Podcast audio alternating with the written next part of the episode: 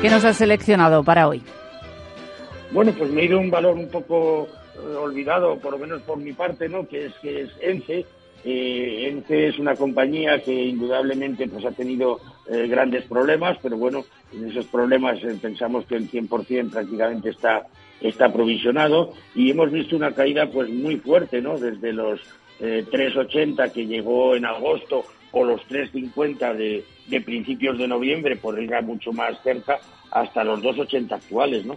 Entonces, bueno, yo creo que es una compañía que es líder en Europa en lo que es la producción de celulosa de eucalipto, eh, es un referente ya en el tema de, eh, de la energía eh, verde, ¿no? Puesto que también tiene una producción ya bastante, bastante fuerte, que le produce una cifra de negocios significativo, y luego estamos viendo que el desarrollo de su, se está desarrollando su producción hacia ese modelo eh, verde y digital que buscamos para el futuro. Entonces yo creo que en estos niveles es una buena oportunidad para entrar.